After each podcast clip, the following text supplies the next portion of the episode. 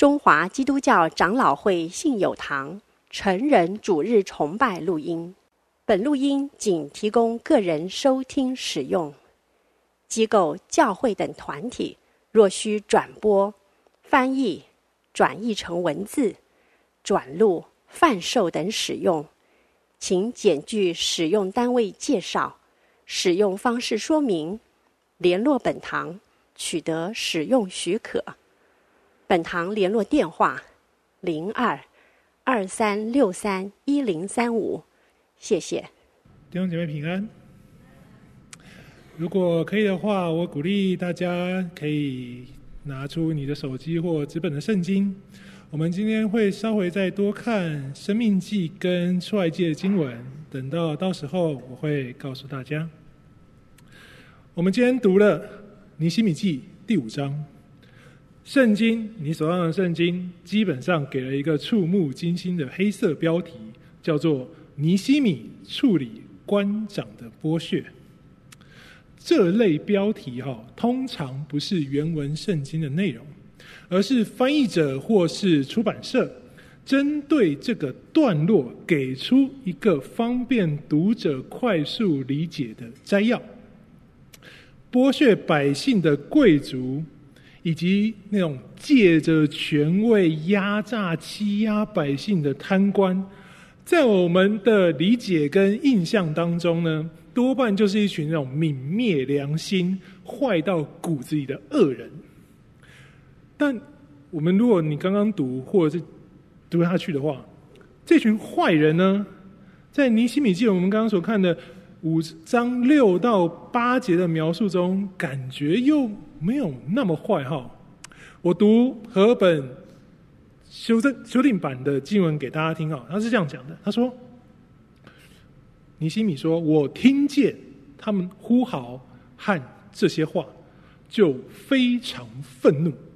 我心里做了决定，就斥责贵族和官长，对他们说：你们个人借钱给弟兄，竟然索取利息。于是我召开大会攻击他们，我对他们说：“我们已尽力赎回我们的弟兄，就是卖到列国的犹太人。你们还要卖弟兄，让我们去买回来吗？”他们就静默不语，无话可答。尼西米先是用愤怒责骂这些贵族和官长。你们个人借钱给弟兄，竟然索取利息，然后，然后他就召开大会，大会就是召集所有以色列人到圣殿面前，有一个大聚会，叫大会，目的要攻击这些贵族和官长，攻击他口中的恶人。有趣的是，这些坏人就乖乖出席啊。当尼西米当众批判这些卖弟兄的人。而这些人就安安静静、乖乖被骂，而且很有羞耻心的说：“我们必归还，不再向他们索取，必照你所说的去做。”最后，我们来看见五章，刚我们看见他们最后愿意在祭司面前发誓。好，亲爱的弟兄姐妹啊，从我刚刚描述的这些反应来看。这些贵族啊、官长啊，真的像是那些立志去剥削百姓的贪婪恶人吗？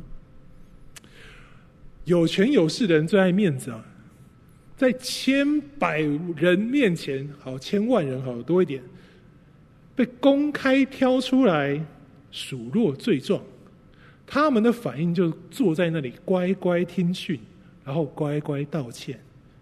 有权有势、欺压讹诈人民的恶人，会马上就认同尼西米的教导，然后承诺马上改进吗？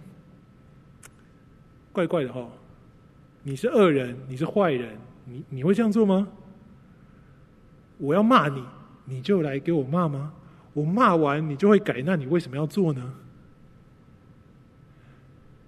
当我们觉得怪怪的时候，我们就值得回头多想想。我们先看处境，那到底是个什么样的环境？在尼希米记四章十六到二十三节说，犹太人盖城墙是拿枪、拿盾牌、拿弓、穿铠甲，然后扛抬材料，也就是搬运的那些人呢，扛抬的时候一手做工，一手拿兵器，哦，很忙哦，一手拿兵器，一手抬，那力气要很大。建造的人呢，都腰间佩刀建造，随时备战，努力赶工。你可以想象，这是一个很。很紧绷的生活啊，内忧外患，然后充满高压。我盖房子，我要穿全副武装，我要一边盖一边防备，我只能一只手拿东西，一只手要拿武器，非常辛苦跟麻烦呐、这样的日子过过过过到了五章的一到四节，突然百姓和他们的妻子大大呼喊，哦，压力太大了。埋怨他们的弟兄犹太人，有的说，我们和儿女人口众多，必须得粮食吃才能活下去；而有的又说了，我们典当了田地、葡萄园、房屋啊，才得粮食充饥；还有一些说，我们借了钱，付田地和葡萄税园的税给王。在建造的过程中，尼希米带领大家用刚刚我所说的那样方式建造的时候，这群人跳出来说。我们好苦啊，埋怨、抱怨，我们没有粮食，我们需要吃，我们要活下去。我们典当了田地、葡萄园、房屋，才有这样的粮食。然后我们今天你要我们盖城墙，我们还要缴税。好，很多的抱怨。那为什么找尼西米？因为十四节，十四节告诉我们说，他现在是奉派做犹大地的省长嘛。好，我们觉得省长，你是内地的最高指挥官，找你正常。但是事实是，或许这不一定是他该出面解决的问题。怎么说呢？当我们我们看过的尼西米记二章第六节，让我们知道一件事情：尼西米原本是九正，他能够回去盖城墙，他是跟王谈好条件的。他必须在一个期限内盖完城墙，然后回到王的身边去当九镇。也就是说，他其实呢，比较像是个挂名省长。他是九镇，他得到王的允许回去盖城墙。回去盖城墙，你要盖谈好一个期间哦，没错，你要完工，然后你要回来，这是他的光景。现在什么时候尼西米召开大会呢？五章告诉我们召开大会的时间点，接在四章那些描述之后。四章说现在城墙盖了一半高，好，我们就说盖一半就是当工程进行一半好了。整个城墙完工也才五十二天，盖一半高，我们就算尼西米已经回来一个月好了。这些人口中的问题是过去经年累月所累积的问题，真的合适在他的短暂任期当中解决吗？他最重要的目标是回来把城墙盖好，在期限当中哦，不能多。如果他处理这个问题，百姓因此分裂，哎，有欠钱的就有借钱的，你讨好借钱的那欠。借钱，你讨好借钱的，欠欠钱的讨厌你；你讨好欠钱的，那借钱的怎么看你？如果这样做下去，百姓因此分裂，你无法在王的期限内完工，可能让整个尼西米回去建造耶路撒冷城的计划毁于一旦。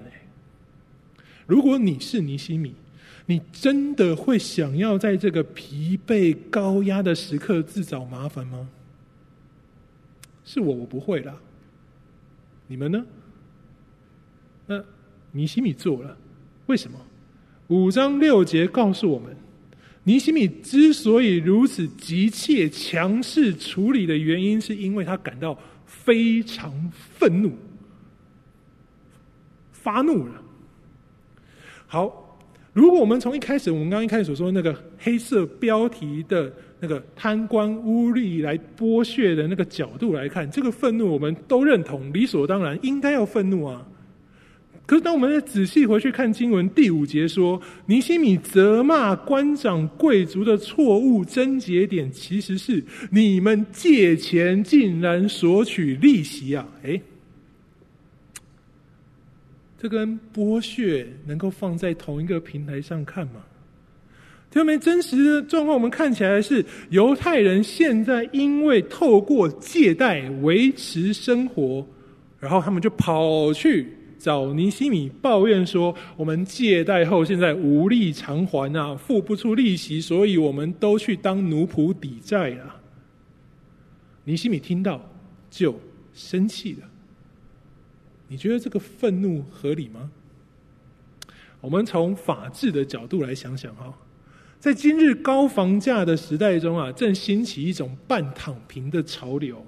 许多踏入社会没多久的年轻人啊，他们已经优先考虑的不再是选择贷款买房子，而是贷款买一台拉风的高级进口车。他们不再觉得我需要这么辛苦，理由是。反正呢，薪水怎么样都付不了那个数百万的头期款嘛。既然房屋头期款付不出来，那在贷款月缴额度一样的情况下，与其退而求其次去当什么偏远地区的房奴，还不如啊，就用十几万的头期款呢，一样贷款买了一台，无论你要追女友啊，或出去玩，都有帅气、都有面子的好车。反正。贷款月缴的差不多啊，租房也是过生活嘛，开个三五年啊，趁车子还残值还不错的时候，我卖掉补个差额，我再换台更新的、更拉风的名车，我这一生就是享受以车代房的成功人生。诶，我跟你说，这在最近的年轻人刚踏入社会没多久，或工作一段时间。是一个蛮普遍的潮流哦。他们在讨论的都是：哎，这一台车我花多少钱可以买？那台车我花多少钱可以买？什么时候要换下一台？而且都一定是要有牌子的哦。而且这些人不一定都是低薪哦，有的工作还不错，收入还不错，所以他们都可以做这样的选择。但问题是，这个社会变动很多啊。刚出社会变动也不小啊，万一什么工作不顺，付不出贷款跟利息，车子就会被查扣跟法拍，这其实也发生蛮多的。如果你现在开始想象哦，如果今天这个债务人他遭遇了这样的光景，哎呀，我贷款买了车，我现在贷款付不出来了，他就去找行政院长陈情呼号，埋怨这银行贪婪取利呀，跟我收利息。然后还要查封拍卖我的车哦！这个院长听到就大为愤怒，用各种方式施压银行，要求免除这个年轻人的债务，顺便你们再把以前收的利息还给人家。好，各位亲爱的弟兄姐妹啊，今天现在坐在这里，法治民主社会国家生存的我们，你会认同这个官长的愤怒与做法，还是你会想要联署罢免这个院长？嗯？你同意这个选择吗？一样的光景啊，你借钱取利付不出来，我查扣拍卖。哎，我们今天觉得依法行政理所当然。那我们读尼西米记的时候，我们觉得哇，这些官长剥削啊！尼西米你就愤怒做得好。为什么？事实上，从最早的汉谟拉比法典到今日的六法全书里面。篇幅最多的都是规范债权、债务、利息彼此之间的关系，因为从古至今，任何文明都认为欠债还钱是天经地义啊。我们今天跟银行买房子、买车子用贷款的，都要按着我们跟银行所定的契约还钱，不还的话，银行就把我们抵押的房子、车子拿去法拍，把卖的钱还给债主。这也是我们今天每个人。大多数人认为，法律应当保障人民的权益，对吧？尼西米现在就是在处理犹太人之间的债务问题啊。如果我们因为五章九到十节这样简短的描述，就认为收利息就等于剥削，那我们今天要实践这个信仰，或许我们得去公投立法来限制银行收取利息的行为。我们才算真的实践我们的信仰啊！好，假设公投通过了，我想应该有很大的机会通过嘛。毕竟借钱的总比拿钱出来借人的多啊。好，通过了，那我那大家你想想啊，之后还会有银行愿意借钱放贷吗？不会吧？那接下来怎么办？大家要借钱没地方借钱，怎么样？再公投立法逼迫银行一定要借钱给你吗？你是怎么听都觉得不合理，对不对？所以，亲爱的弟兄姐妹啊，当我们把圣经的道理推导应用到了一个发觉矛盾无法执行的逻辑，唯一的可能就是我们误判了当时的处境，没有看清楚圣经的道理。所以，我们现在需要仔细来想一想，以色列人收取利息这件事情到底是怎么回事？五章的十一节。向他们索取银钱的利息，利息希伯来原文直译是百分之一的银钱。利息这个字哈，原文直译就是说百分之一的银钱。圣经学者帮我们计算这个百分之一的银钱，他们用很多很厉害的方式算。总之，答案是大概代表年利率是百分之十二。也就是说，你借了一万元，你一年后要还给债主一万一千两百元。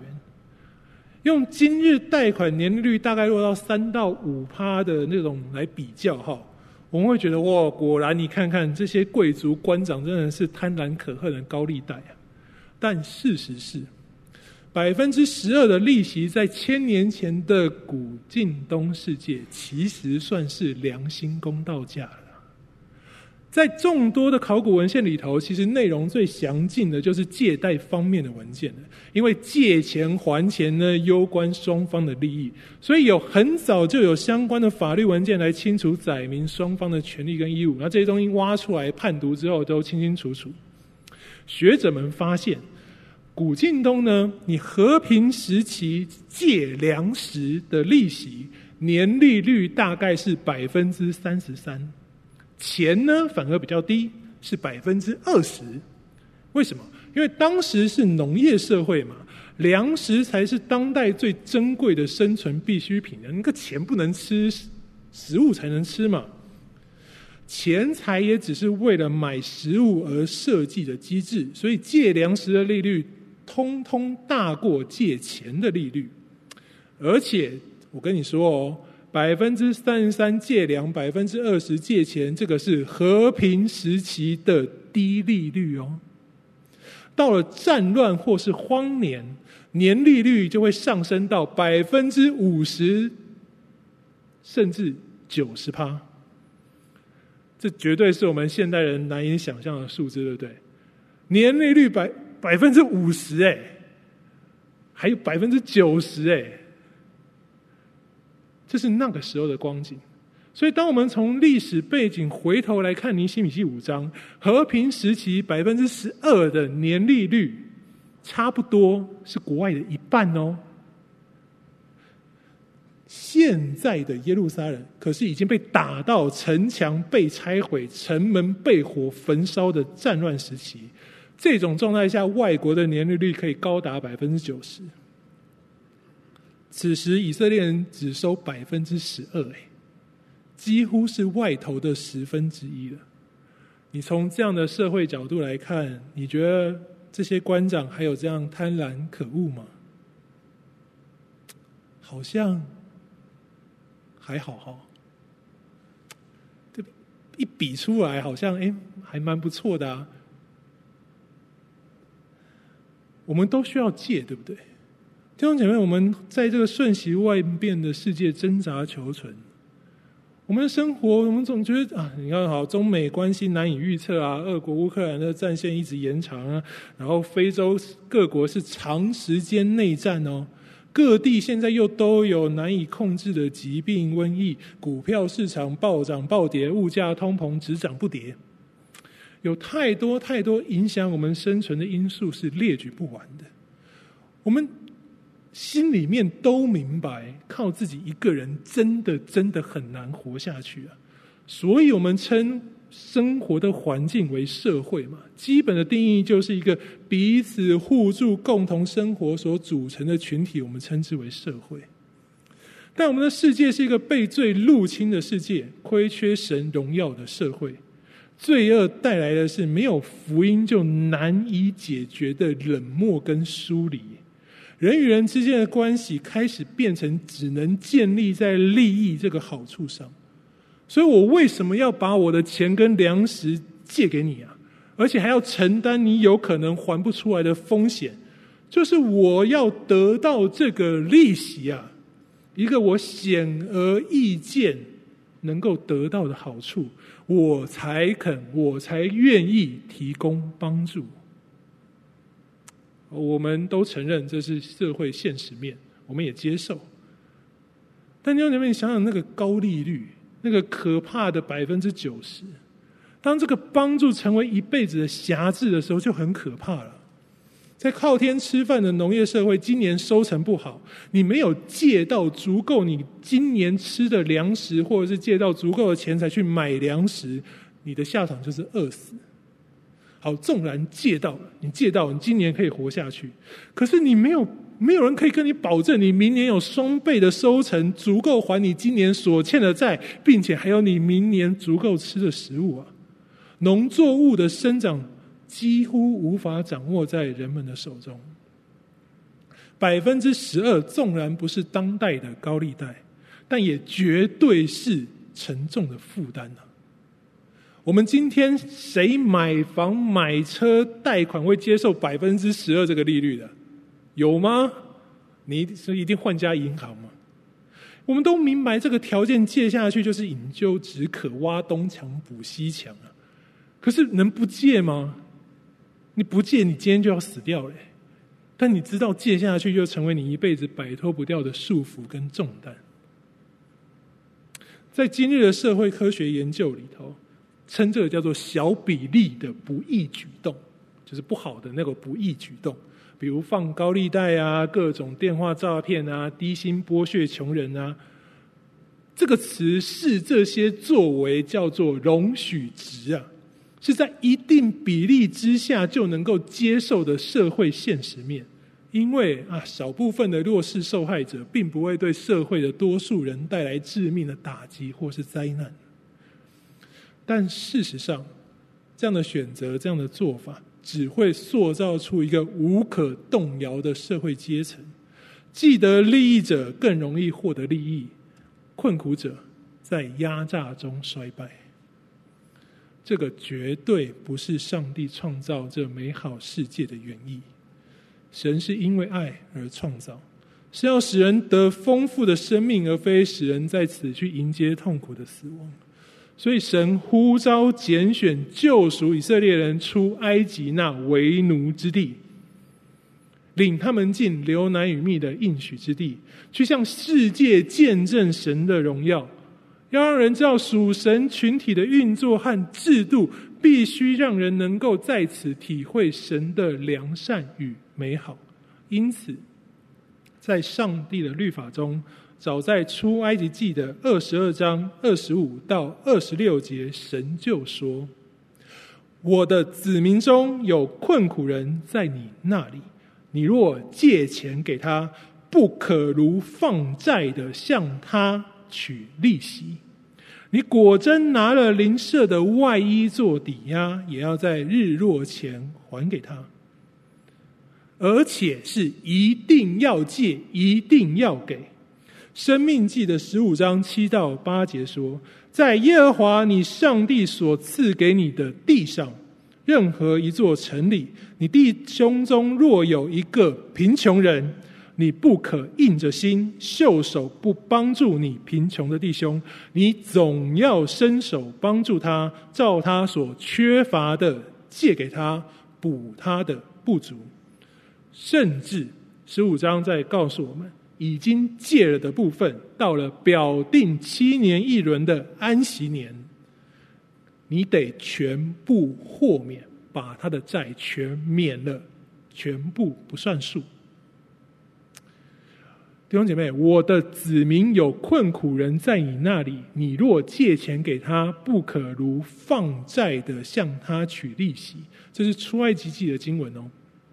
这些经文让我们看见的是，早在摩西时期，世界就有放债收利息的文化，但到了出埃及，在耶和华的子民里，这一群从被掳为奴归回、建立属神国度的子民当中，有困苦人需要借，就不可硬着心，袖手不帮助这贫穷的弟兄，总要伸手帮助他，照他所缺乏的借给他，补他的不足。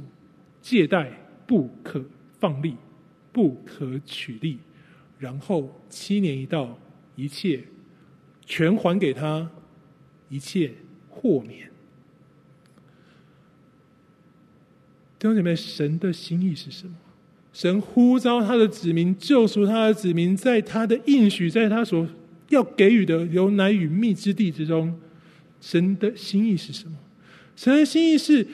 要让人经历过罪恶悖逆，在这个弯曲悖谬的时代，你被赎出、被归回，你进去的时候，无论你现状是怎么样，你有一个重新开始的机会。七年，最多七年，不论你过得多苦，一切重来，全部还给你，让你重新开始。诶，但弟兄姐妹，你千万不要以为这代表什么？我借钱买车、买房、买名牌包、买股票，不但我不用付利息，而且我只要撑过七年，所有债务就一笔勾销。我先讲，这是绝对不可能的，因为如此，上帝的公义就不存在了。在刚刚所念《生命记》跟《出埃及记》的法条里头，律法当中有一个最关键的是，人来借贷，你必须借他，不准取利。在整个律法当中，只能为着一个理由，就是为了生存。贫穷人无法生存，他要活不下去的时候，你要给他，不是为了消费，生存的必须资源，你是当不可以取利息，非借不可的。其余的规范都不在这段经文当中。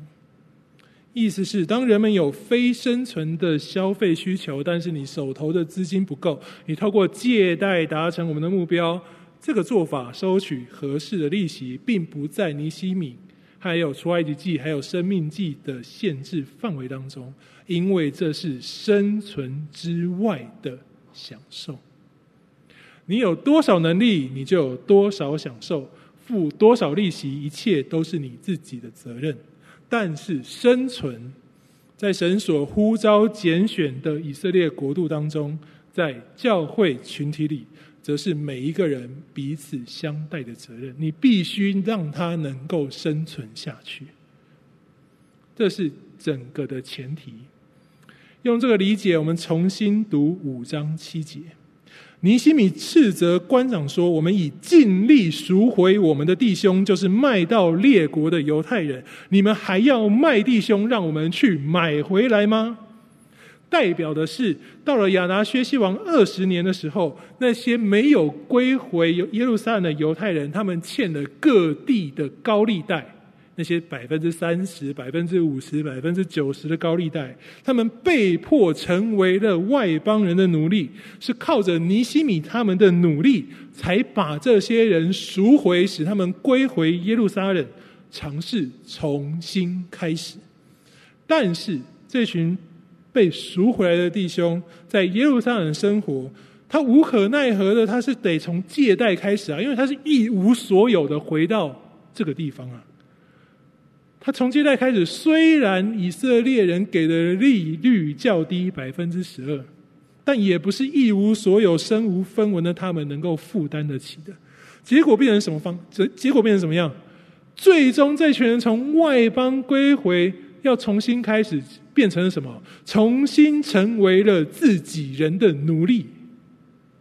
这群官长和贵族，在尼希米的眼光当中，他们是剥夺了人们重新开始的机会。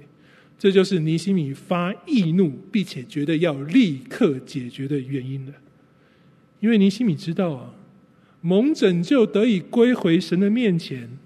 你必须如《生命记》所说的，成为一个抵抗世界文化的诱惑侵袭，活出神荣耀见证的群体。如果你没有做到，你这个归回等于没有归回啊！你只是在去的地方重现了世界带给你的压迫、讹诈、欺压。你没有归回，你不是回到耶路撒冷就归回，而是你回到了那个地方，你可以重新开始。你在神的恩典跟保守之下，你活出了一个截然不同、合神心意的生命。亲爱的弟兄姐妹啊，在这个世界生活很辛苦，有很多很多的难关。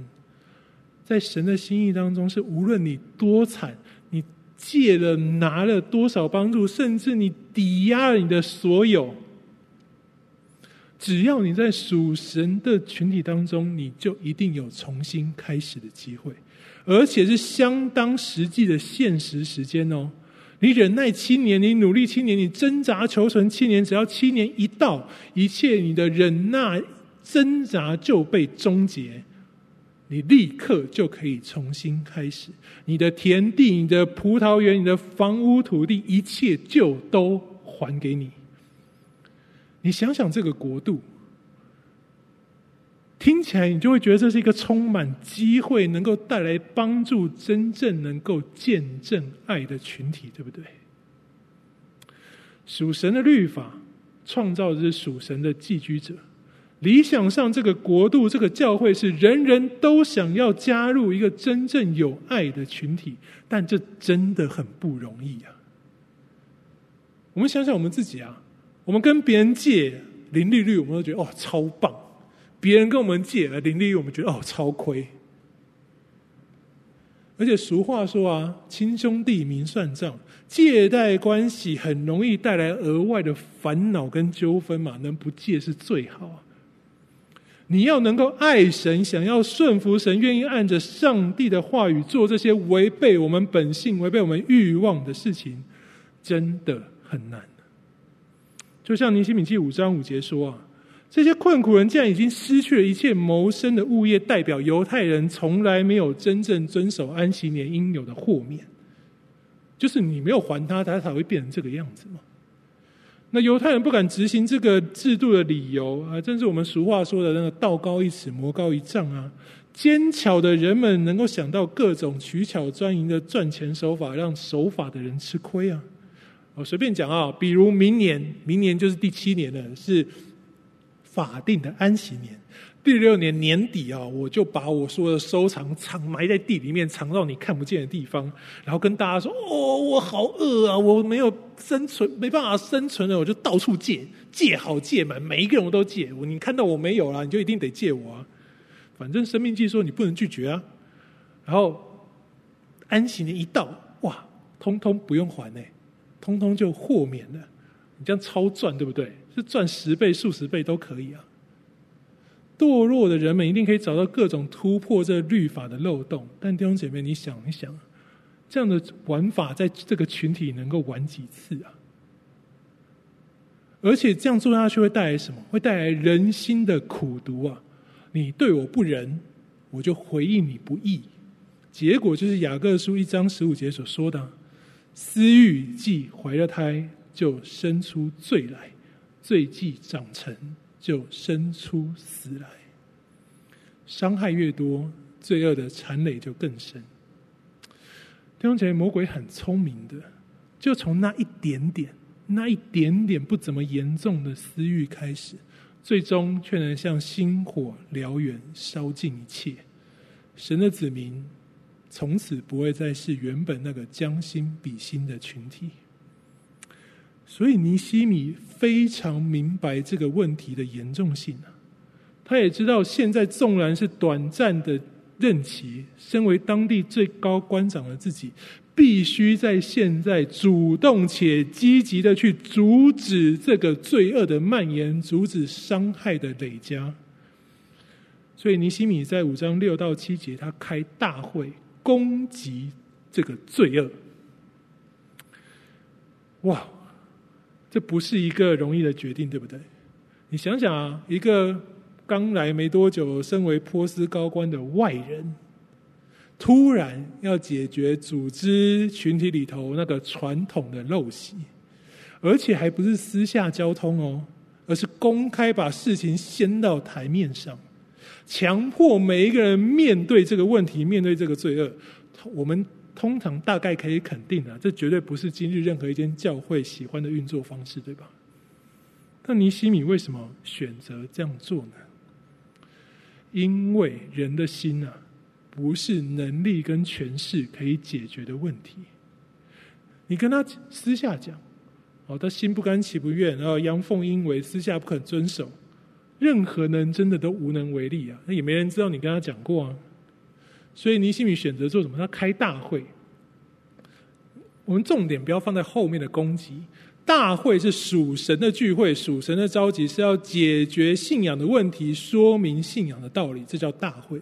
攻击这个罪恶，意思就是尼西米借由这个大会，指出了这个罪恶的不对，以及必须解决的方法。在希伯来文当中，和睦的字根是合一。也就是说，合一你就可以带来和睦同居，而且这个合一不是指人与人的哦，这个合一指的是人与神的。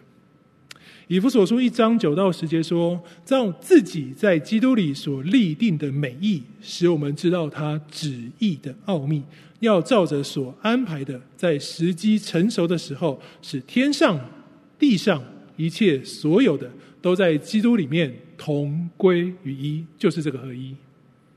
保罗告诉我们，这个合一呢，是按照你个体自身的时间表，以及你对神的激励，你会明白神的旨意，然后借着神的话语与圣灵住在你心中，你有了神的意识，天上地上一切所有的与基督同归于一，这个合一，意思是，当我们越来越像基督。我们就恢复成起初按着神形象所造的人。当每一个人透过神的计划，在这样群体，在这样安排当中经历神，也会越来越像神，同时彼此也就越来越相像，因为都像同一位上帝啊。但你每一个人却又独自的运作跟生存，这叫做属灵的真实合一，这是开大会要达成的目标。我必须让你们这些要活在一起的人都明白神的话语在讲什么，然后你来选择你要不要跟神的话语合一。开大会说明律法的标准，让每一个人听见。你想想你要不要这个信仰？若你在此被神的圣灵感动，合一在神的话语之上，你明白这是神的心意，你对神的话语应许有信心。那其实你立刻就会想要完完全全的顺服照做，对不对？所以那些贵族、那些官长，乖乖的被骂，并且承认自己的错误，说我必归还，并且在祭司面前起誓，在神的话语上合一。你就会对神其他的应许更有信心。我们刚刚所念的《生命记》十五章十到十一节这样说的：你要慷慨解囊给他的时候，不要心疼，因为耶和华你的上帝必为这事，也就是你给他的这件事，在你一切的工作上和你手所做的一切赐福给你，因为地上的贫穷人永远不会断绝，所以我吩咐你说，总要伸手帮助你地上困苦贫穷的弟兄。你会对这一个应许有信心，只要你愿意给，神也愿意给。我给是因为我相信上帝话语所带来的应许跟盼望，神会给我更多、更丰盛。目的是让我可以帮助更多的人，因为神说，在地上贫穷人永远不会断绝。这就是爱邻舍如同爱自己。亲爱的弟兄姐妹，爱是一切律法的根基，也是我们实践所有律法的基础。世界越复杂，要不要帮助一个人就有越多的考量，比如。在以色列的世界里头，没有房贷这件事情啊，因为人神赐给人居住为业的土地是非卖品，所有权都是上帝的。但在我们今日的社会里头，要有自己的房子可居住，我们多半要靠银行去贷款。好，那么今天有一个弟兄或一个姐妹，现在付不出房贷，这到底算不算生存需求啊？你觉得呢？生存需要住所，对啊，的确是。好，但是现在贷款缴不出，那你可以改成租啊，你租也会有地方住嘛。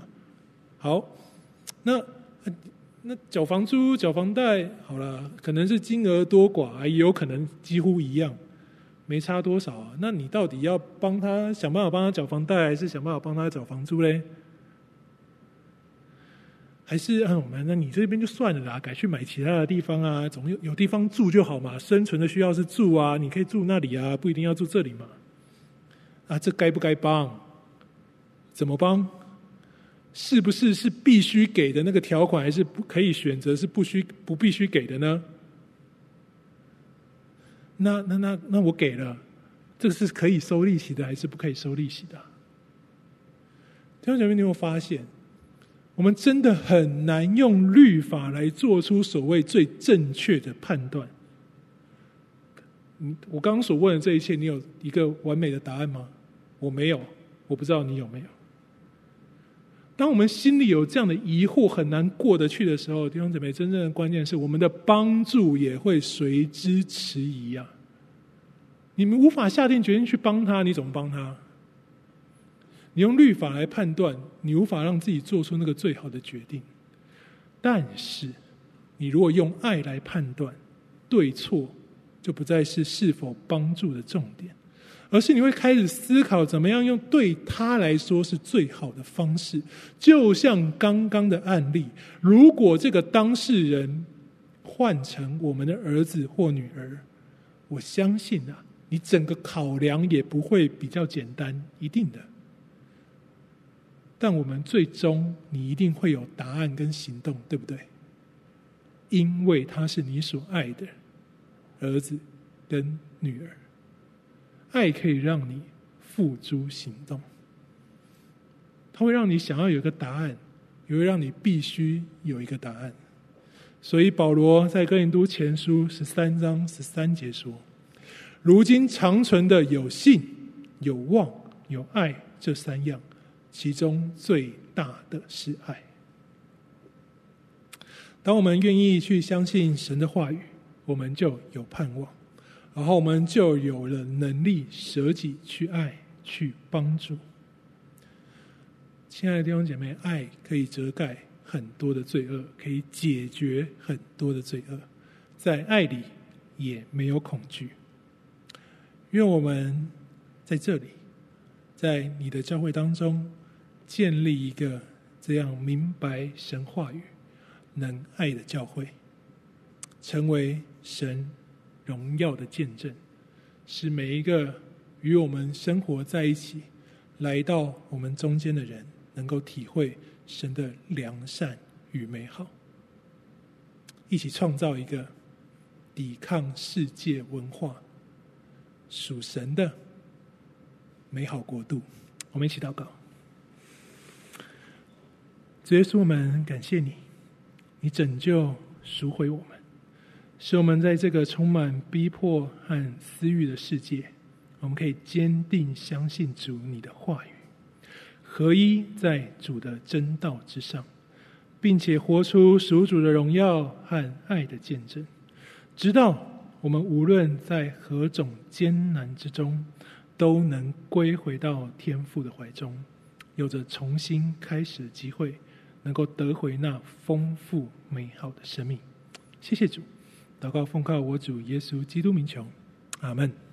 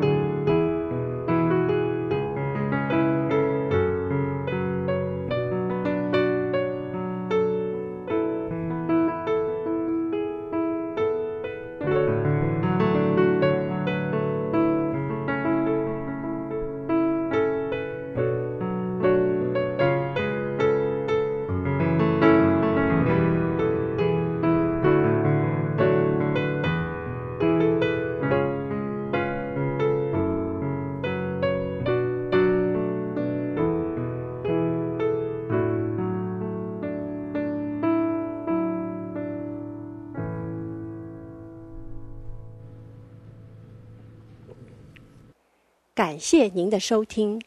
若需进一步详细资讯，请上本堂网站：www 点 hfpchurch 点 org 点 tw。本堂地址：台北市罗斯福路三段两百六十九巷五号。谢谢。